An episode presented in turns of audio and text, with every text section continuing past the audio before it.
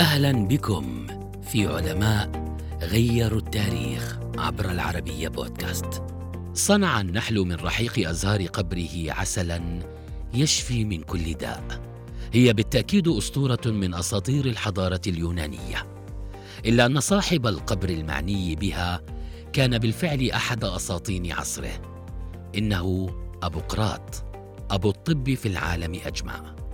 لا يعرف تاريخ ميلاده على وجه دقيق إلا أن الترجيحات تشير إلى ولادته في اليونان ما بين القرن الرابع والخامس قبل الميلاد.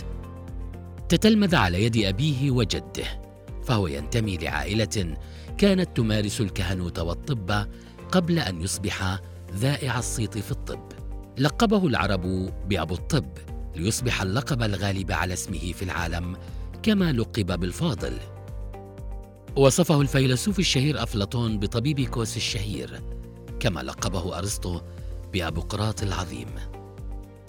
كسر احتكار بعض العائلات للطب لينشئ مدرسة تخرج فيها أطباء ذاع صيتهم في الحضارة اليونانية.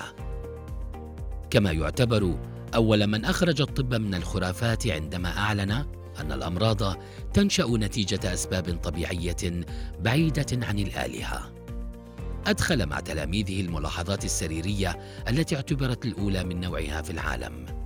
نسبت إليه مؤلفات طبية وضاعت له عشرات المخطوطات، إلا أن نحو ستين رسالة نجت من حريق مكتبة الإسكندرية في القرن الثاني الميلادي.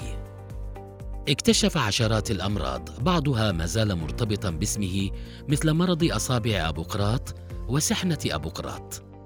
كما استخدم معدات لعلاج الكسور وصنف الأمراض تبعا لقوتها وإمكانية علاجها. شدد على ضرورة أن يتسم الطبيب بصفات أخلاقية نبيلة نشأ عنها ما يعرف بقسم ابوقراط جمعت مؤلفاته الطبية في مجلد سمي كوربوس ابوقراط إلا أن مؤرخين شككوا في أنها تعود جميعا له. إنجازات الطبيب اليوناني لا يمكن حصرها إلا أنه بالتأكيد كان وما زال أعظم طبيب عرفته البشرية حتى يومنا هذا.